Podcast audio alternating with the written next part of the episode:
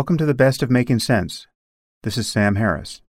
In this series, we re air some of the most popular episodes of the Making Sense podcast. These are conversations that we think you'll find just as relevant today as when they were originally released.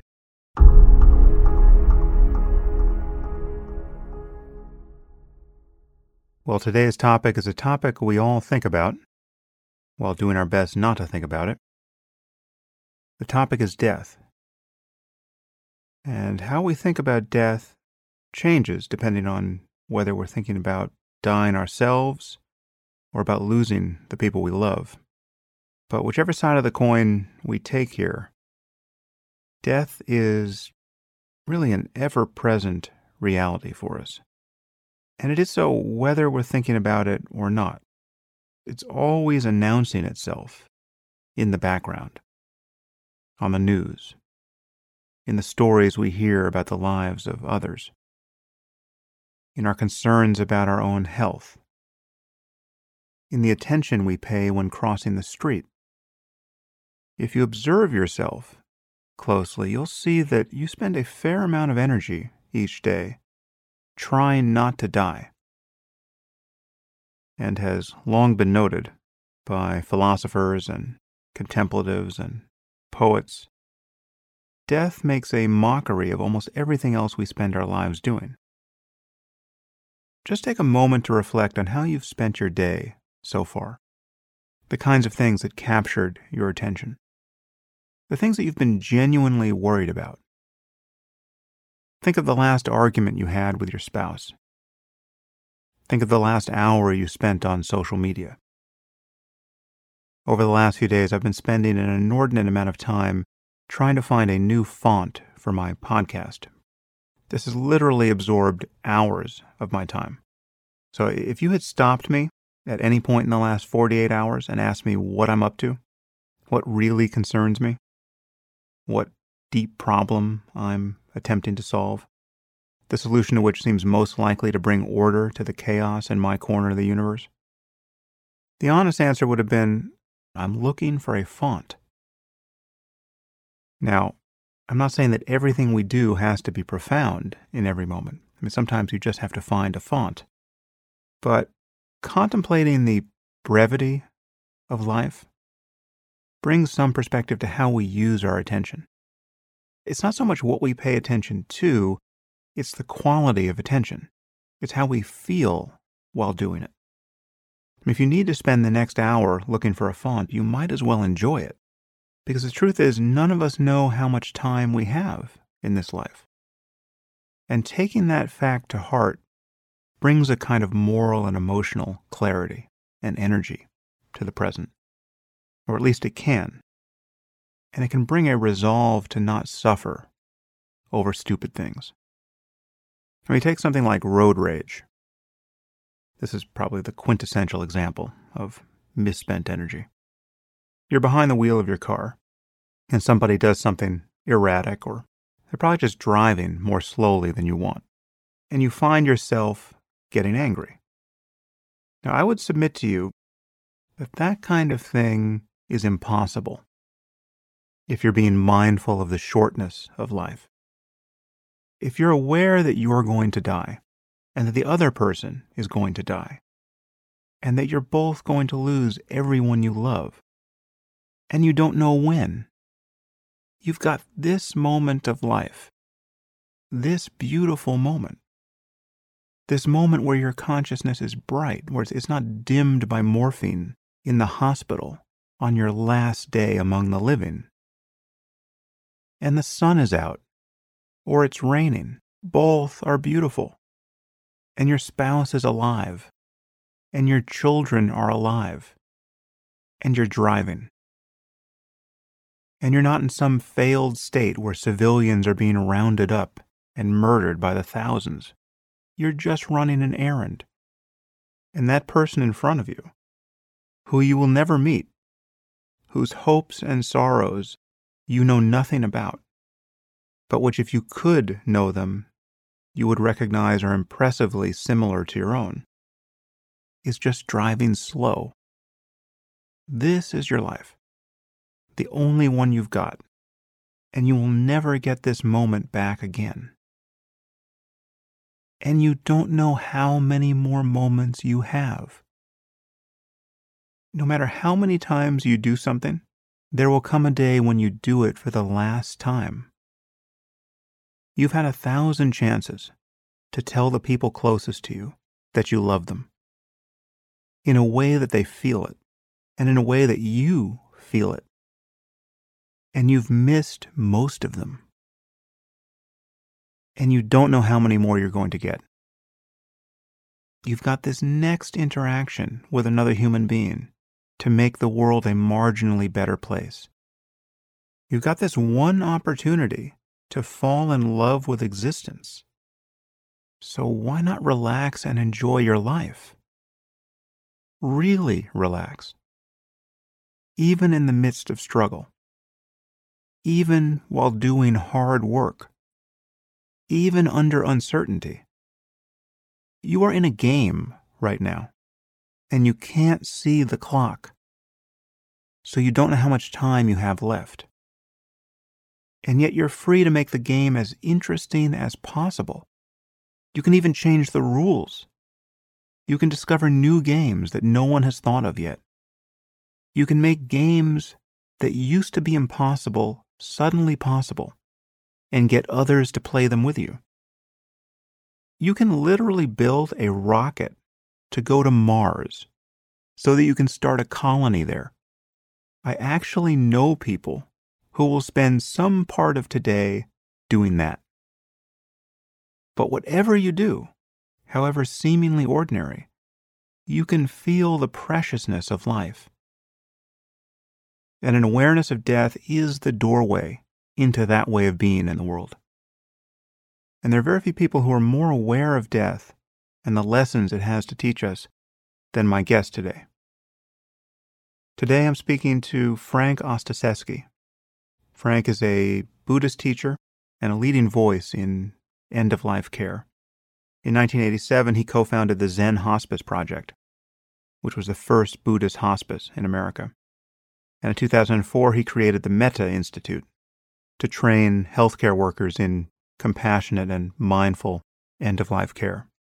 And Frank has been widely featured in the media on Bill Moyers' television series, On Our Own Terms, in the PBS series With Our Eyes Open, on The Oprah Winfrey Show, and in many print publications. He's been honored by the Dalai Lama for his work in this area. And he's the author of a new book, The Five Invitations Discovering What Death Can Teach Us About Living Fully. And I'm sure you'll hear in the next hour of conversation that Frank's is the voice of a man who has taken the time to reflect on the brevity of life and a wonderful voice it is. So now I bring you Frank Ostaseski.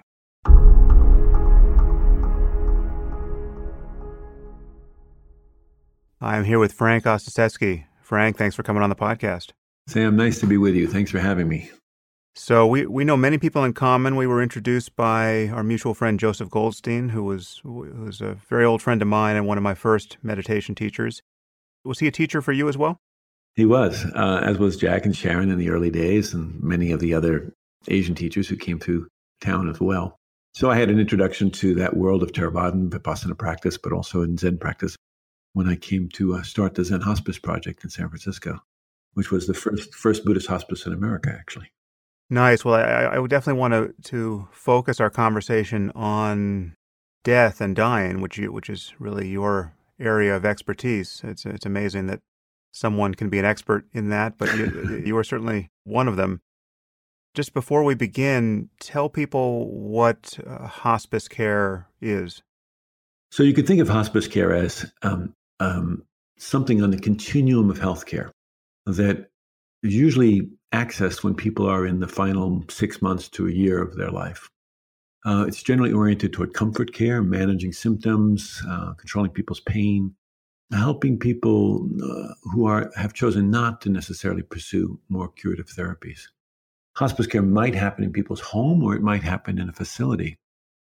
And of course, now um, we're seeing a kind of blending of hospice care and what is called palliative care or comfort care that's even happening in acute care facilities. Mm. So, what was different about Zen Hospice we did all the normal things that any other hospice would do, but we tried to add to that mix the component of mindfulness.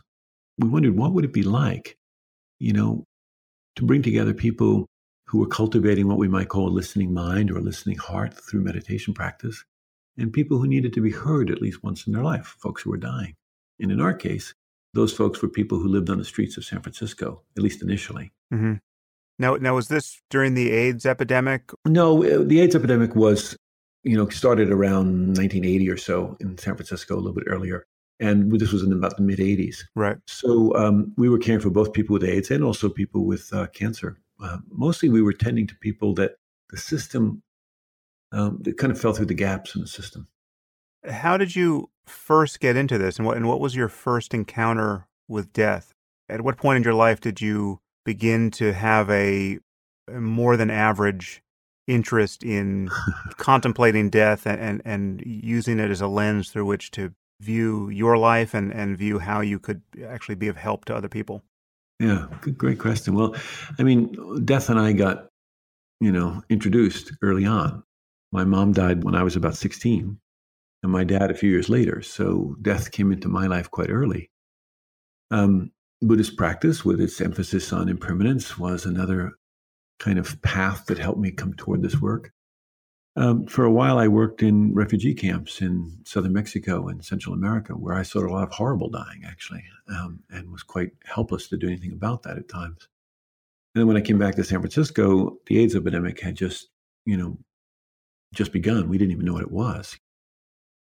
Um, Stephen Levine, who was a uh, teacher and dear friend, um, was a big influence, uh, both on my own personal life, but also on the creation of the Zen Hospice Project. Much of what he did and taught influenced uh, how we set up the hospice and and how we cared for people. So yeah, I think I was really I was introduced to death really early on, and it wasn't so much that um, it wasn't just about the study of death. It was about how can we really be of service to people in their most vulnerable moments, and what happens in that exchange. You know, and these days, of course, it's not just about how do we prepare for our dying. It's more about what can we learn from the wisdom of death that can help us live a full, happy, meaningful, rich life. I mean, to imagine, Sam, at the time of our dying, that we will have the physical strength, the emotional stability, the mental clarity to do the work of a lifetime is a kind of ridiculous gamble. And so I don't suggest that we wait until that time. I suggest that we, you know, reflect on these issues and reflect on this, you know, fact of our life now. And not so much so that we have a good death. I'm not even sure what that is anymore. But really so that, you know, we can really get how absolutely precarious this life is. And when we understand something about that, we come into contact with that directly in our bones, I think we also come into contact with just how precious this life is. And then we don't want to waste a moment, you know, and then we want to jump in with both feet. We want to tell the people we love that we love them. So I think that this is really the great, um, great learning that's come to me from being with folks who are dying, which is that, you know, it's easy to take life for granted. And when we do, it's, it's, it's easy for us to get caught up in our neurotic concerns. And, and I think that's the beautiful thing about, that's a beautiful legacy that I have from people who are dying is it really showed me what matters most, you know? Yeah, yeah. Well, so everything you just said can be valued in a in an entirely secular and atheistic context. And most people, given the nature of my audience, who are hearing this conversation will be fairly sure that when they die, that will be the end of conscious existence, and, and they will be certainly many of them reluctant to think about the significance of death in any form of uh, otherworldly context. You know, the idea that there's the, that one would want to have a good death or be prepared to meet one's death for reasons that extend beyond the moment of death, because they they imagine there's there's nothing beyond the moment of death. And I must confess, I'm fairly agnostic on that point. I think that obviously there are good reasons to believe that when you're dead, you're dead. I don't spend a lot of time thinking about what might happen after death, but I spend a lot of time thinking about death and about the shadow it casts back on the rest of life and the way in which that shadow can clarify life and cause us to to prioritize things that we will wish we had prioritized when our lives come to an end. And whether that end comes by surprise or, or in a way that's that's more orderly.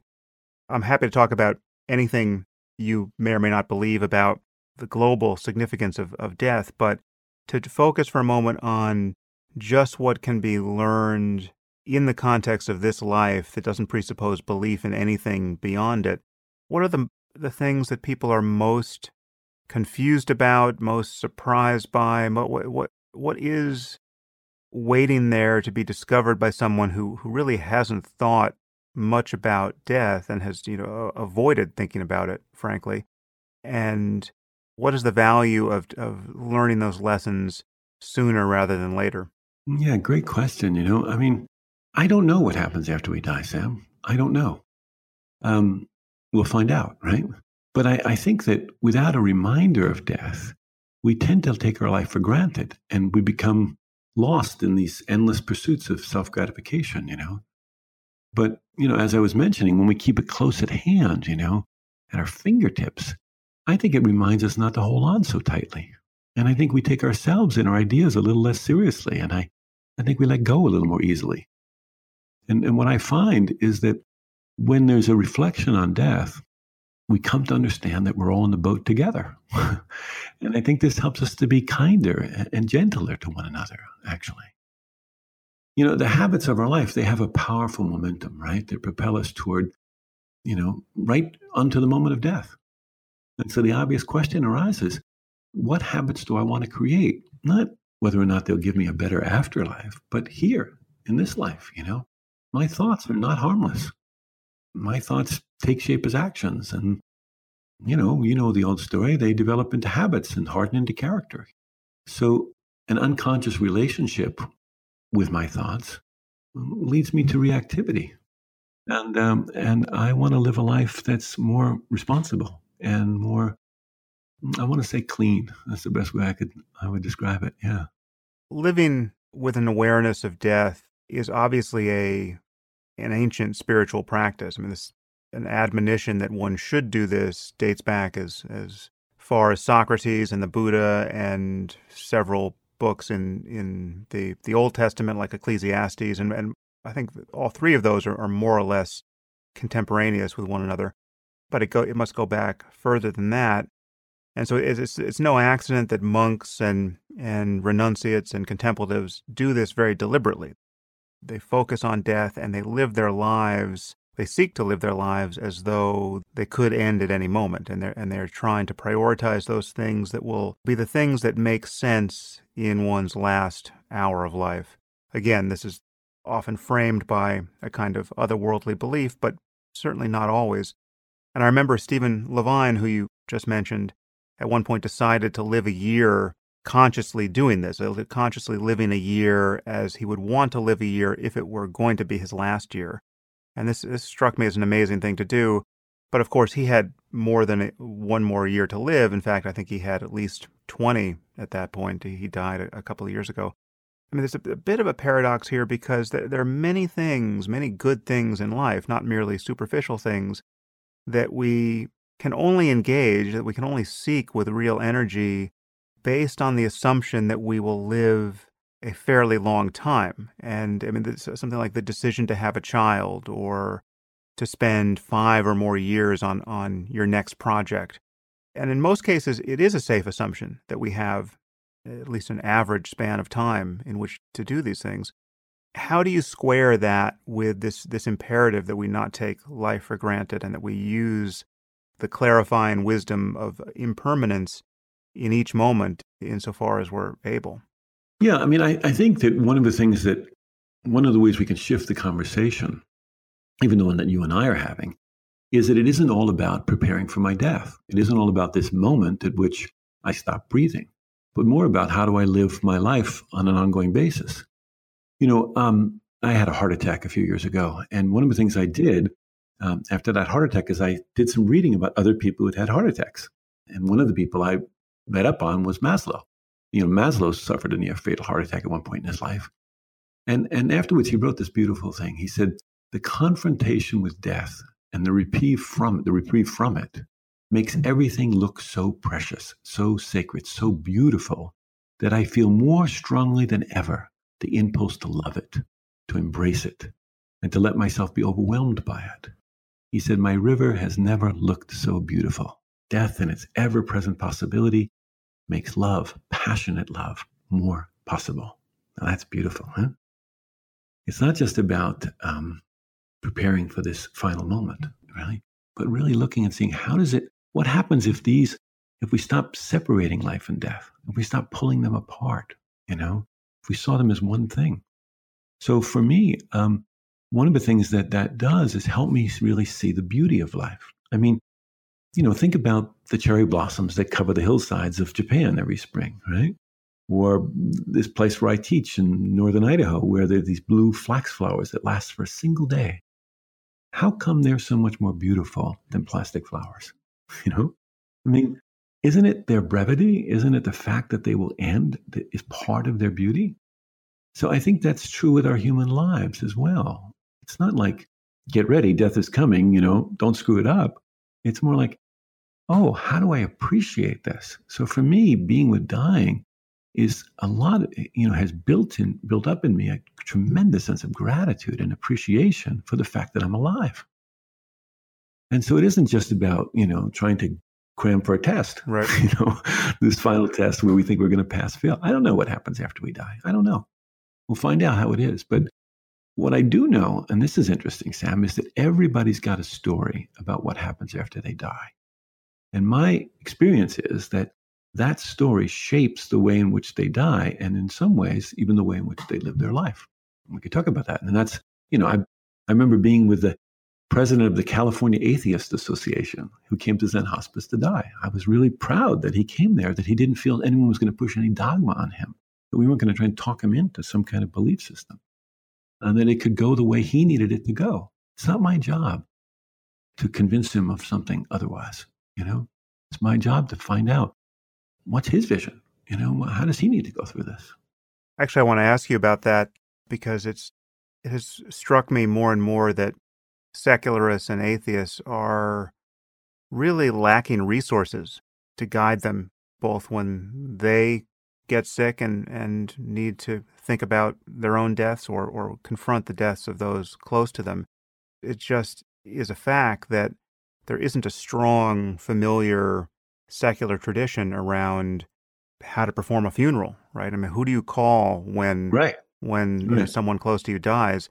No matter how atheistic you are, many people are left calling their rabbi or their priest or and just asking them to dumb it down because the only people who know how to perform funerals and the only the only language around these moments in life is just explicitly framed by by religion. And it, it needn't be. I mean, you know, I, I did hundreds of memorials for people through the AIDS epidemic, you know, and most of them had no, you know, as you say, some of them had an early religious training, and we can talk about how that influences the way in which we die, by the way.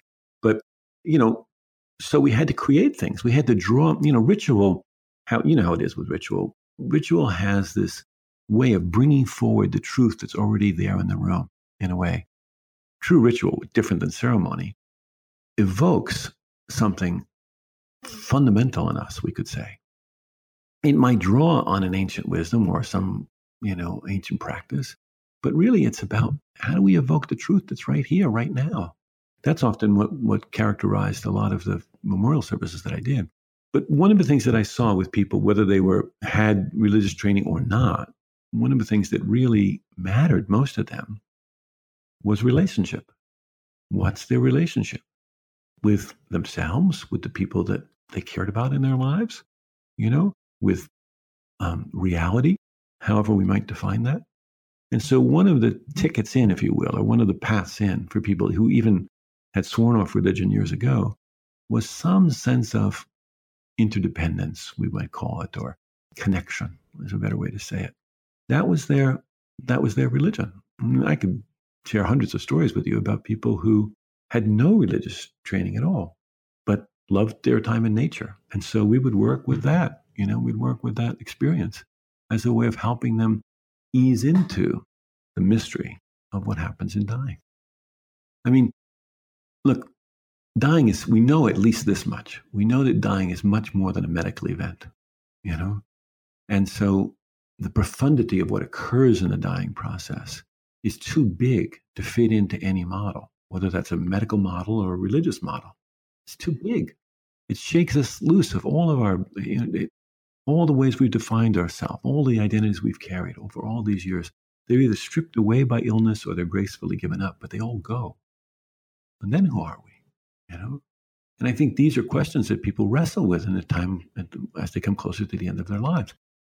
Of course, if they have some religious or spiritual training, it influences that that exploration. But you know, it doesn't. Um, it, it comes up for people anyway. Even those people who think dying is a dial tone, you know, that you know where there's nothing that happens. Even them, their the reflection on their relationships and how they've conducted those relationships is really important.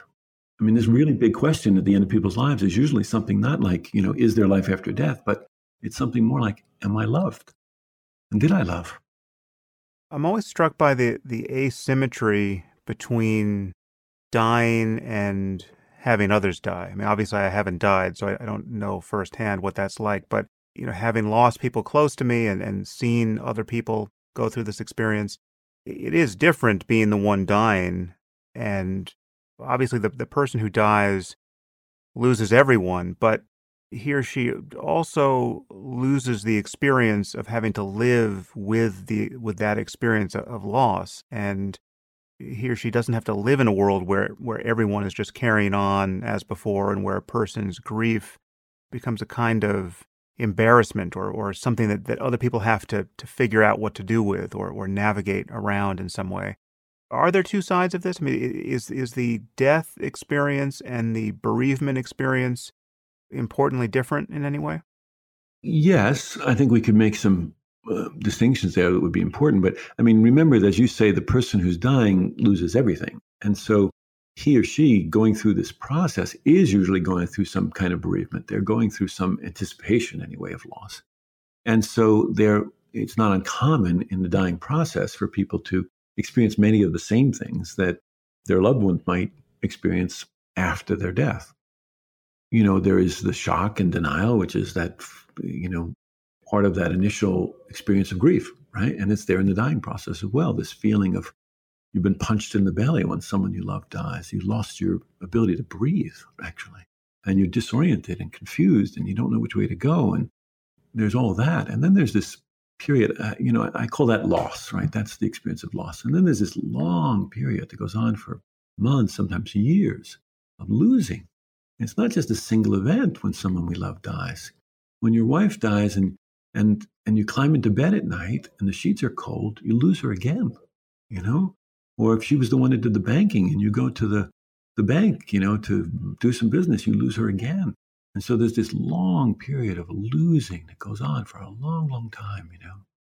I remember working with a CEO of a big company. You know, this was an extremely competent guy, you know, who, you know, had a company of a thousand people.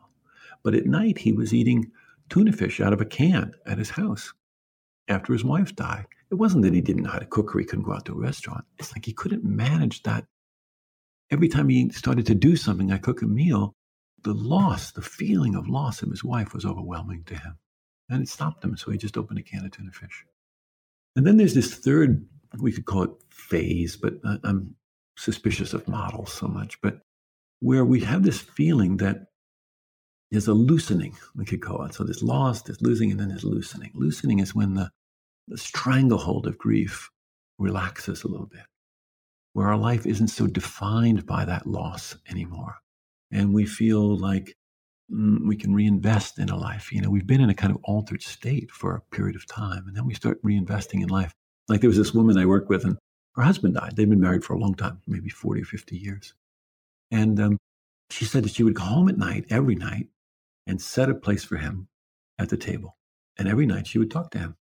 And she would hear him answer in a way, in his own voice, so to speak, inside her head. She said after about six months, she stopped making the place for him at the table, but she continued to ask his advice on everything in life because she had done that while he was alive. She said after about a year, I said, How is it now? She said, Oh, it's pretty good now. She said, I take him with me everywhere I go, but now I decide where we go on vacation. Mm-hmm. and so there was just this feeling of loosening, like, oh, you know, that, that stranglehold isn't there so much. I think people go in the, particularly those who are dying of long-term illness, go through a similar process actually as they approach their death.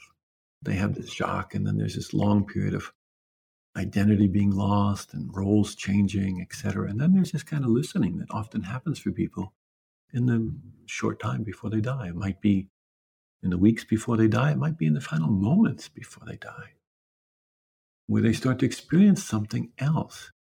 And it's not that we might say that's too late, and, and, and I might agree. But here's the thing, Sam if it's possible then, it's possible now. If it's possible to have that kind of openness and expansion and you know truthfulness, well, we can do that now. You know, and for me, again, that's the real wisdom of being with dying is it shows us how to live our lives. Yeah. Well, I, I want to pick up on something you just said there about uh, it seemed to distinguish dying from a long-term illness and, and dying in other ways. And, and I can imagine that running a hospice would give you a uniquely good view of some of the ways people die, but almost by definition, these would be the most orderly ways and maybe even this is an act of imagination on my part, so you can correct me if I'm wrong, but I'm imagining that this is really selecting for people who obviously know that they're dying and their loved ones know that they're dying. And I would imagine this is a circumstance where, where grief is is most reconciled, you know, where people are, are just they're not blindsided by the surprise that, you know, death has suddenly entered their lives, as would be the case if, you know, someone dies in a natural disaster or some routine medical procedure that goes wrong where, where death wasn't even on the menu seemingly and then all of a sudden some young person has died. I, mean, I remember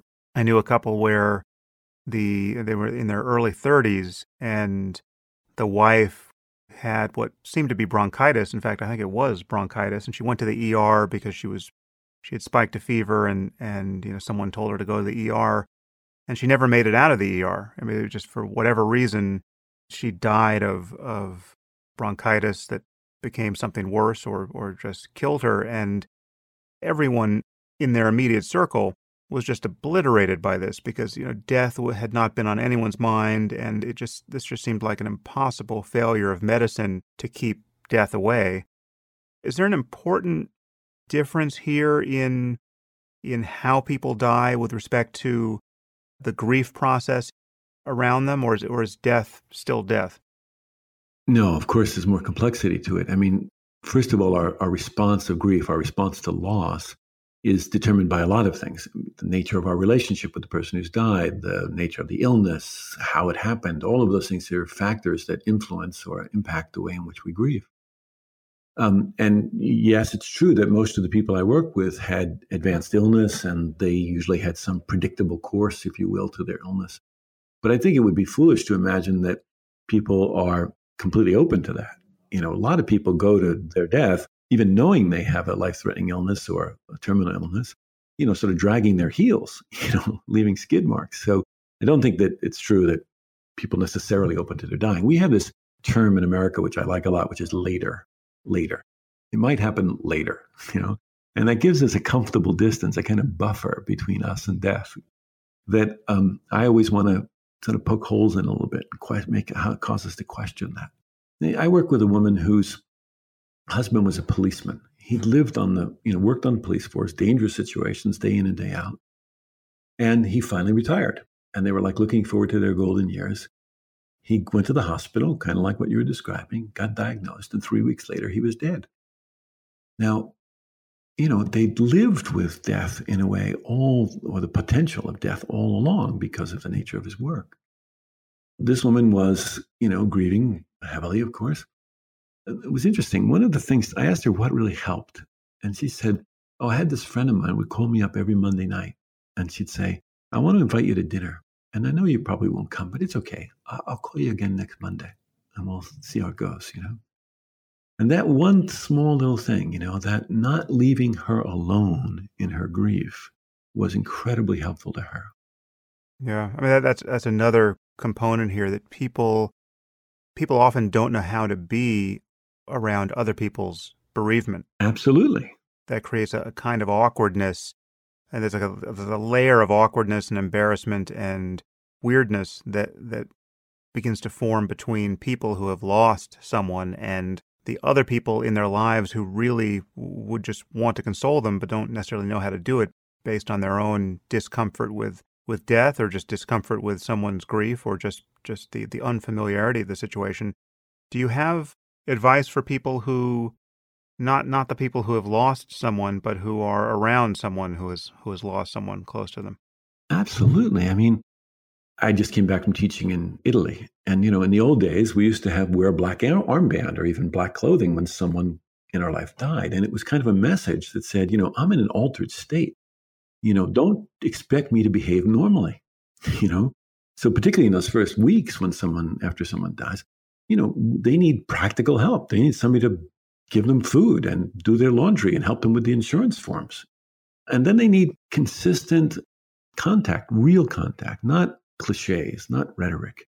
What happens for us is, you know, you go to a party and your mother's died and nobody mentions it because we don't want to upset you. And what we do, of course, is leave people isolated in their loss and their experience of grief by not engaging them. So just honesty, you know, real conversation that says something like, you know, I heard your mother died. I can't imagine how that is for you, but I'd like to hear. Be willing to listen. Listening is a beautiful act of love. You know, it's a really great way to, it's the shortest distance between two people, I think. And so just be real with people. Don't be afraid of their strong emotions or their lack of strong emotions. We've got a lot of notions in this country about managing people's grief and having them get over their grief. And we've got timetables for it. We've got protocols and procedures. You know, it's curious to me. We never talk about getting over our joy or managing our joy. I mean, grief is just part of the human condition, right? It flows through all our lives. It's, it's, it's our common ground with one another. We all have some experience of loss. We all have some experience of grief. I mean, sometimes it's about what we've had and lost, like a relationship. But sometimes it's about what we never got to have. That's another face of our grief. So I, I had two people very close to me die early in my life. I, had I lost a best friend at 13, and then my father died when I was 17. And I remember my the, the first real breakup I had, where where my girlfriend broke up with me in college. That had a very similar character. I mean, the, the my experience of loss there had a very similar character, and it was it would it might have even been to some degree drawing some energy from kind of the unresolved grief of having lost my father, like you know a year or so before. Our response to death is not totally unlike our response to any sort of important loss, certainly the, the loss of a relationship.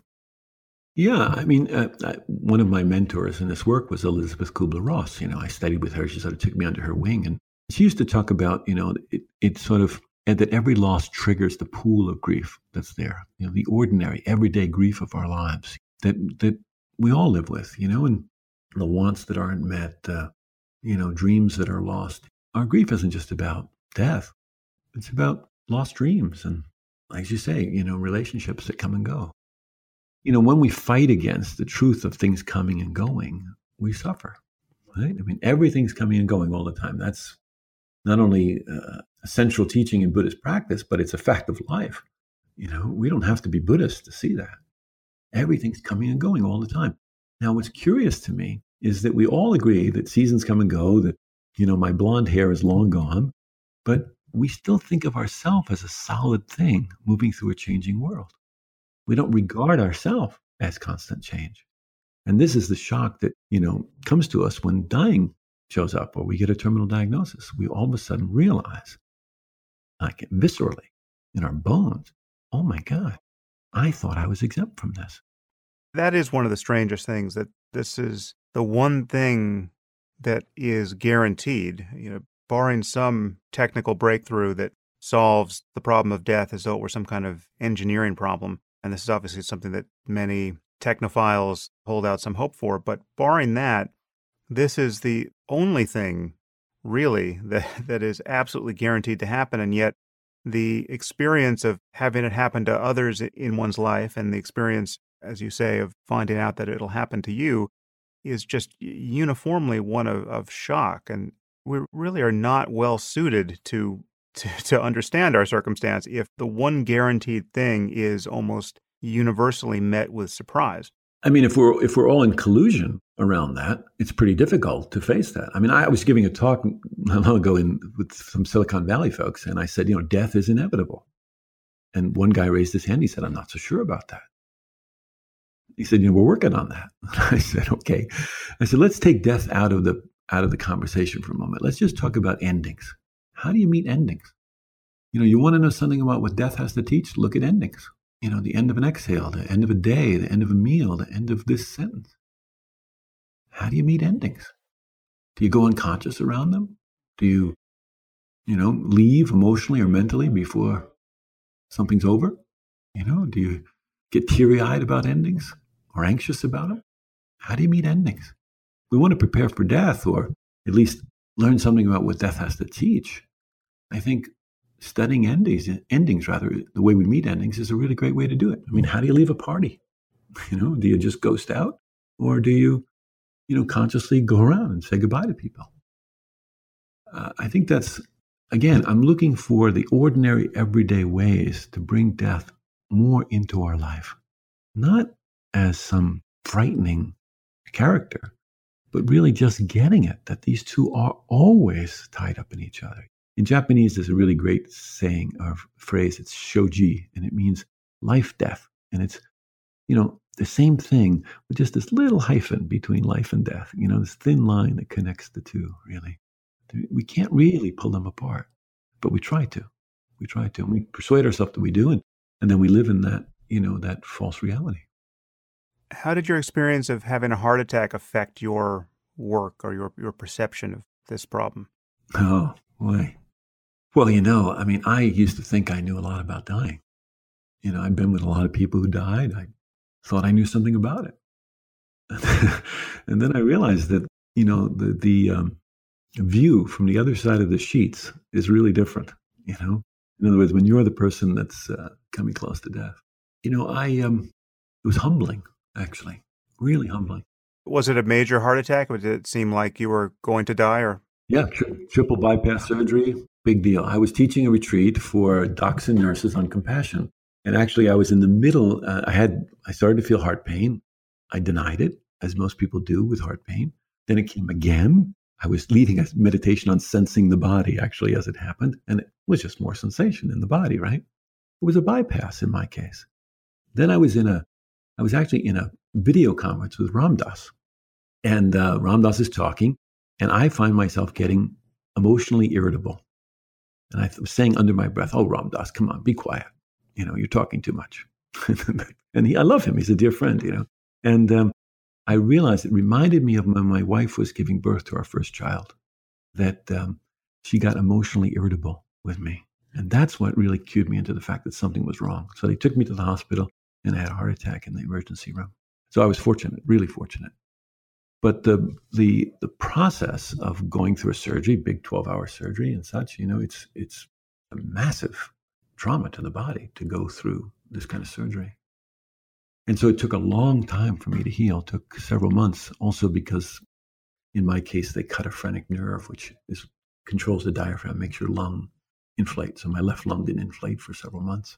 So I felt tremendously weak at home. I felt dependent after my heart attack. I was depressed. I was, uh, I just felt helpless.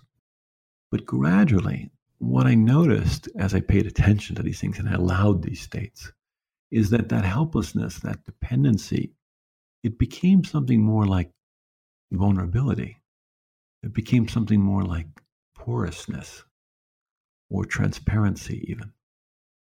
And I began to experience much of what the same things that the patients that I'd worked with had experienced. You know, I, um, I, I was very fortunate. I had great people around me who took care of me. I got really wonderful, supportive letters from people all over the place. And that love that came to me was really helpful. And it was beautiful that people loved me. And it was nice to feel that reassurance. But what it really did was introduce me to it more intimately, the love of my own being for me. I want to just the best way I could say it. And as I as that happened, as that established itself more, I felt this deep, deep trust an incredible trust, not in something other than me, but in reality itself. And with this trust arose a kind of rest, Sam, a deep, deep rest, like body at rest, heart at rest, consciousness at rest, really. And so, you know, you know this experience, you know what that's like, you know, you've written about it.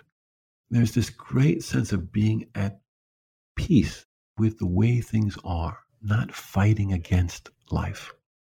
And then there's this kind of absence of struggle, you know, for a period of time. And this went on for, in my case, for several months, where there was not so much a sense of Frank there. Uh, not my ordinary, you know, personality wasn't so much in charge, if you will. It came back, you know, reasserted itself. You know, it came back one day and said, oh, "Don't worry, uh, here I am. I'm back. I'm in charge." But once that experience, once you've had those experiences, and they're not just some spiritual highlight, but actually deeply integrated, you can't fool yourself anymore that you're in charge. I had these I had these beautiful dreams uh, for about four or five months. Every night, people I had taken care of came to me in my dreams. It wasn't visitations, but you know, I, I uh, sometimes they would come and say thank you, or sometimes they give me a piece of advice, or sometimes they just come and keep company with me. And I felt myself, you know, deeply connected to all these people whose lives, uh, you know, we'd intermingled with each other. We touched each other's lives in very intimate ways. And they were there, as that was there for me as a kind of support as I went through this process.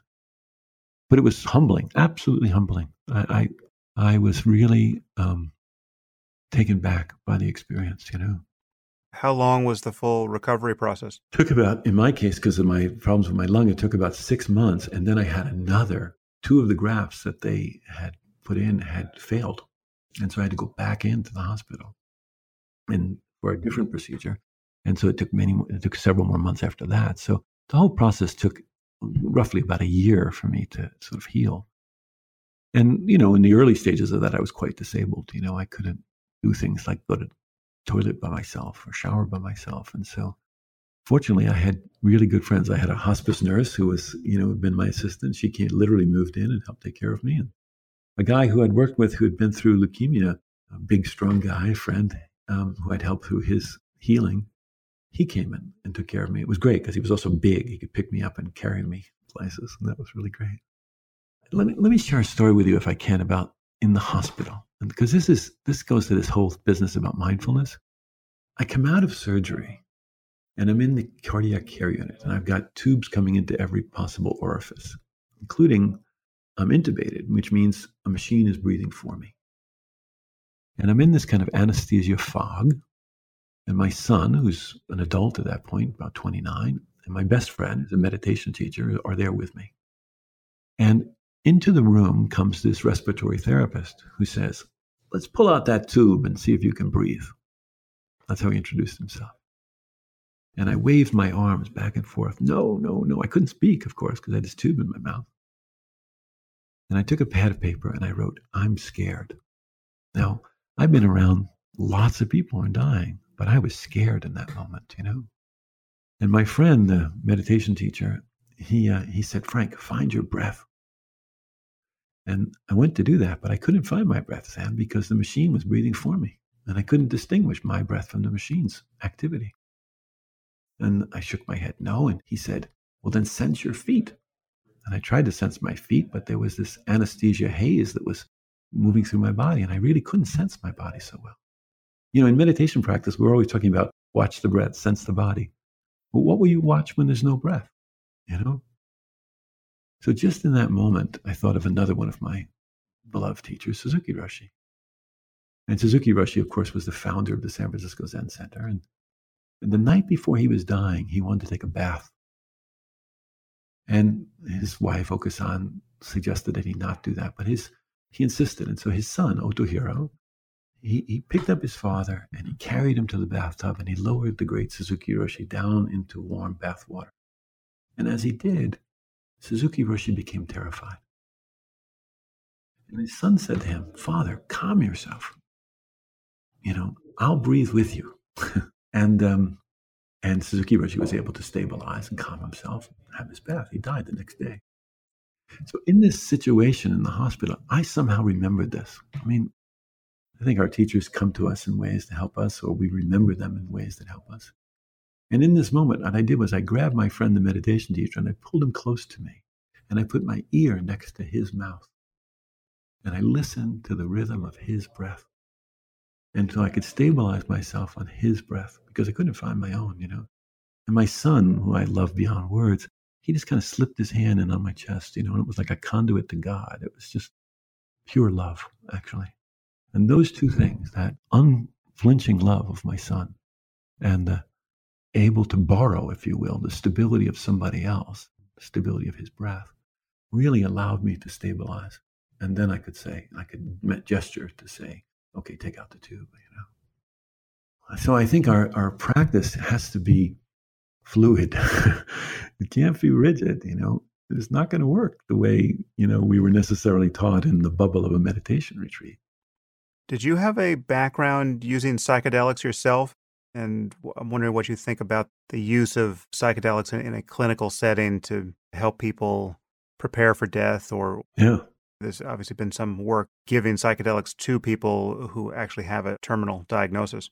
Yeah, I mean, there's a lot of work going on around this now. Of course, there was you know lots of work earlier on in the late 70s, especially Stan Grof and Joan Halifax were doing great work, but many people were doing it.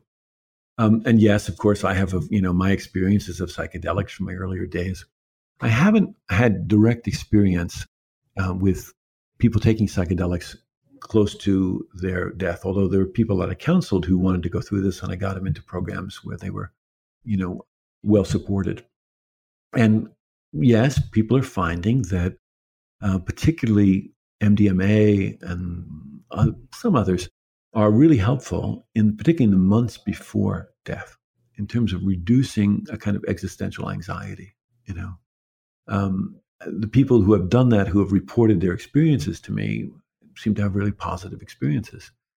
I have a concern about it, and the concern is that medicine will get a hold of this and will think of you know people's anxiety as something to pathologize, and will start using psychedelics as the medication rather than a lever, if you will, for opening up their hearts and minds. So I, I, you know, I think that there's some skillfulness and. I think we're finding out there's great work being done at Duke. NYU's has some great programs. There's several places in the country where that's going on now. And I can imagine it could be quite useful. Yeah. I mean, you know, we're doing it anyway, Sam. We, and we give people massive doses of strong medications before they die, often to manage their pain or things like Ativan to manage their anxiety. And these are altering substances. So I think there's a value to it. And, um, and, but it needs to be used skillfully. Is it going to be used as a bypass or is it used something that actually helps us turn toward the experience? Yeah, well, that's an interesting distinction because if you can imagine a drug better than what we currently have for something like anxiety, it sounds like you would be slow to recommend the use of that drug. But why? No, I'd want to. I, I wouldn't be slow to recommend it. I would be. I'd want to make sure that there was that the intention was not just to mask symptoms, but to help someone. In fact, because what do you you know if you if you give a drug and it manages anxiety and then the drug wears off, the anxiety is still there. So you want to help people deal with that anxiety and find some way of skillfully relating to it so that it's not doesn't have them in such a by such a chokehold. So um, no, I mean we use morphine by the 55 gallon drum. You know what I mean? I'm being facetious, but and we use a variety of anti-anxiety drugs at the hospice, Ativan among them. But um, so I think it's really skillful. I think if people are in gut wrenching pain or they're in unbelievable anxiety, they can't do the work of opening to their dying process. So I think it can be really skillful to use, you know, various pharmaceuticals to help people in that process.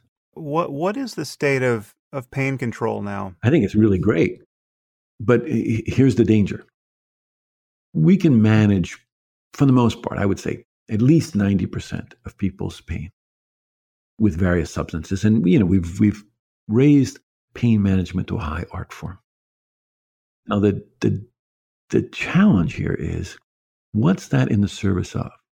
I mean, if our job was just to snow people through their dying, in other words, just to, you know, sedate them through their dying, and sometimes that's in fact what needs to happen, well, that would be pretty easy. But I don't think that's our job. I think our job is to help people be as awake as they want to be in their dying process, and that we manage those medications and titrate them so that people can, in fact, have that level of awakeness, let's call it, or alertness or relational capacity while still having their symptoms and pain well controlled. Now, there are certain situations where that's not possible. Yeah, I mean, that's really the problem, though, that there's this trade off between awareness and analgesia. But if we had better analgesics where there were no such trade off, you know, assuming that's pharmacologically possible, that would really be a breakthrough where you could cancel the pain and be wide awake. I, I agree. I mean, you know, I do think we've gotten much better, but I also think, you know, we're still a little clunky. You know, we're, we're finding our way with it. But, uh, the, and the real problem, of course, is that oftentimes people don't, um, they get on various protocols. And sometimes those protocols are continued into their dying process when they don't no longer need that particular protocol, or when some parts of it, we could say, could be backed off, you know people aren't metabolizing the medications as quickly when they're in the final days of their lives. Um, and you know, there's always the question about who are we medicating here. You know, are we medicating the person who's dying and or his her family, or for that matter, the healthcare practitioner? Uh, we had a woman in the early days of the hospice who was dying, and she was a little depressed, and that seemed natural to me. She was dying, and the caregiver, the nurse, came out. We had a visiting nurse at that point, came out and said, I think we should start this antidepressant medication. And I said, okay. I said, but that takes about six weeks to four to six weeks to start taking effect. She said, yeah, three to four weeks. This woman was clearly days from dying. And I said, well, why do you think we should do that? And she said, well, she's clearly so uncomfortable and it's so hard to watch her be so uncomfortable. And I said, well, maybe you should take the antidepressant, you know? you know, so I think we have to be careful about, you know, who we medicating here and, and what's the purpose of the medication, you know? I, am a great supporter of using the best of what medicine has to offer, but I don't think we should allow it to be the only driver in, in the situation. I think dying is is uh, much more a matter of relationships than medicine. Are you s- still at Zen Hospice? No, I, I retired from Zen Hospice in 2005, I think it was, and started another organization called the Metta Institute. And that was about taking what folks who were dying taught us and carrying it into the world. In other words, creating some trainings for uh, mostly healthcare professionals, docs and nurses, social workers, chaplains, etc. And so we created a little faculty. So do you do conferences or workshops or retreats? Yeah, mostly uh, uh in-depth um, workshops, five-day-long programs. Um, me and Ram Dass and Norman Fischer and Rachel Remen, people you know, um, people who this is kind of our legacy project. You know, it's it's we're trying to offer to the world what you know, folks who were dying taught us. Well, it's really wonderful work, and it just seems, psychologically speaking, mission critical, and yet it's amazingly esoteric. One wants to clone you and all your friends and scale this up because it's um, uh, you just get the sense that we're living in a culture and in a time now where I mean, if ever there was a time that was not well suited to imbibing this wisdom sooner rather than later and not taking life for granted. I mean, we're living in just the age of the smartphone and perpetual distraction. And it's amazing to consider that the advice that people like, you know, Socrates and the Buddha gave on this and really every other issue, just not to be distracted into the automaticity of life and take some time to pay attention to, to the most important things that advice was given at a time when the only distraction was going to the tea shop. Now we live in this world where, you know, people can't figure out how to play less than six hours of video games a day because the video games are so compelling. Eh, have you thought about how to use the technology of the moment to make this kind of thing more salient and bring it to some sort of scale beyond which you can do physically by being in the room with you know a hundred people at a time?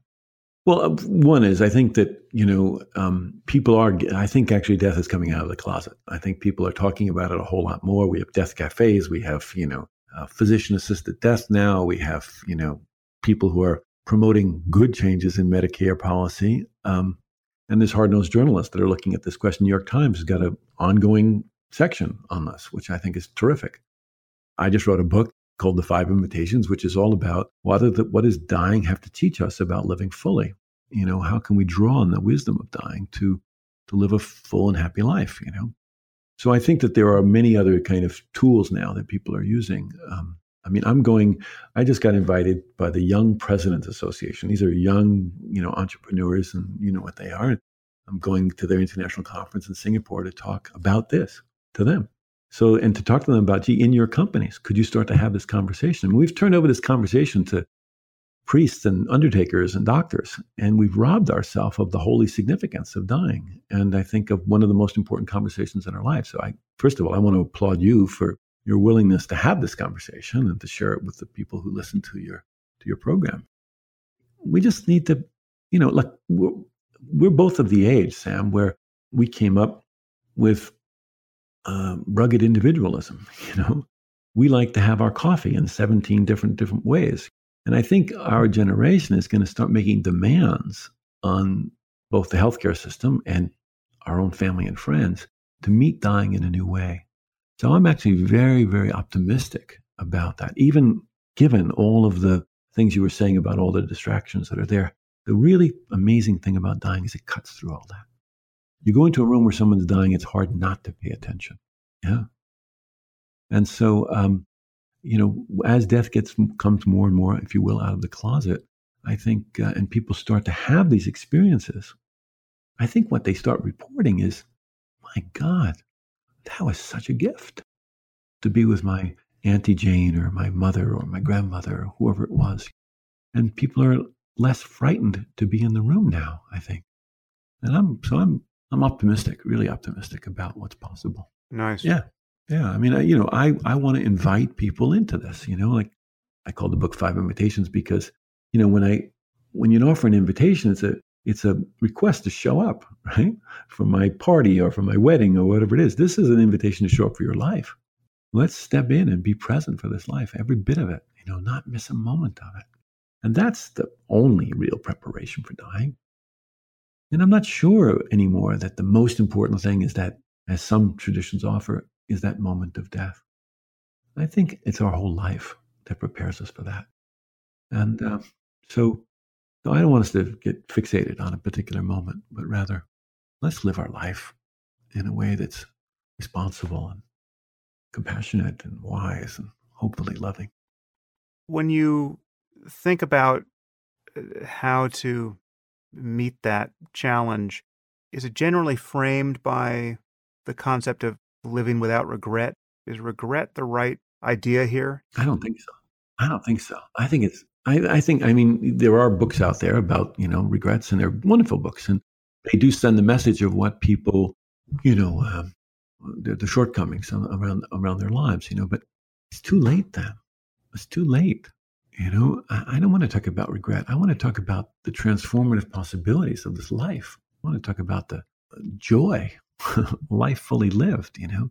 One of the invitations in my book is welcome everything, push away nothing. Now that sounds good and make a great bumper sticker, but how do we do it? You know, I think it's I think it's the willingness to actually meet life on its terms, whatever's on your doorstep. What does this have to show me? What can I learn from this experience? It's not about managing all the conditions, but it is about how am I relating to those conditions? Yeah, well, there, uh, put that way, it's of a piece with mindfulness or any kind of deliberate contemplative practice where you're just you're looking at the mechanics of your own suffering your own resistance to whatever's arising in the present moment and transcending that simply because that is in fact the only way to connect with some form of well-being in that moment. I mean it's all about on that level maximizing your well-being in each moment insofar as you're able yeah. I mean, I, I think we lose something really important in life when it's more important for us to be the one who knows than it is to be the one who's awake to what's happening. You know? I, I think we get really swept away by, by this, by our knowing and our fixation on that. Suzuki Roshi had that great expression, which I've always loved. He said, Not always so. Not always so in all those traditions that you and I have studied, you know, whether it's Zen or in some other form of Buddhism, where they talk about not knowing or the don't know mind, you know, this mind that's curious and full of wonder and uh, isn't driven by agenda. This is this is what um, I mean. I read that in all my Buddhist books, but folks who were dying taught me that all the time. When I'd ask them, "What do you think is going to happen after you die?" Mostly they said, I don't know. I don't know, but I'm curious. I want to find out. You know, Mary Oliver has that line in her poem What will that cottage of darkness be like? Yeah, I don't know. I don't know.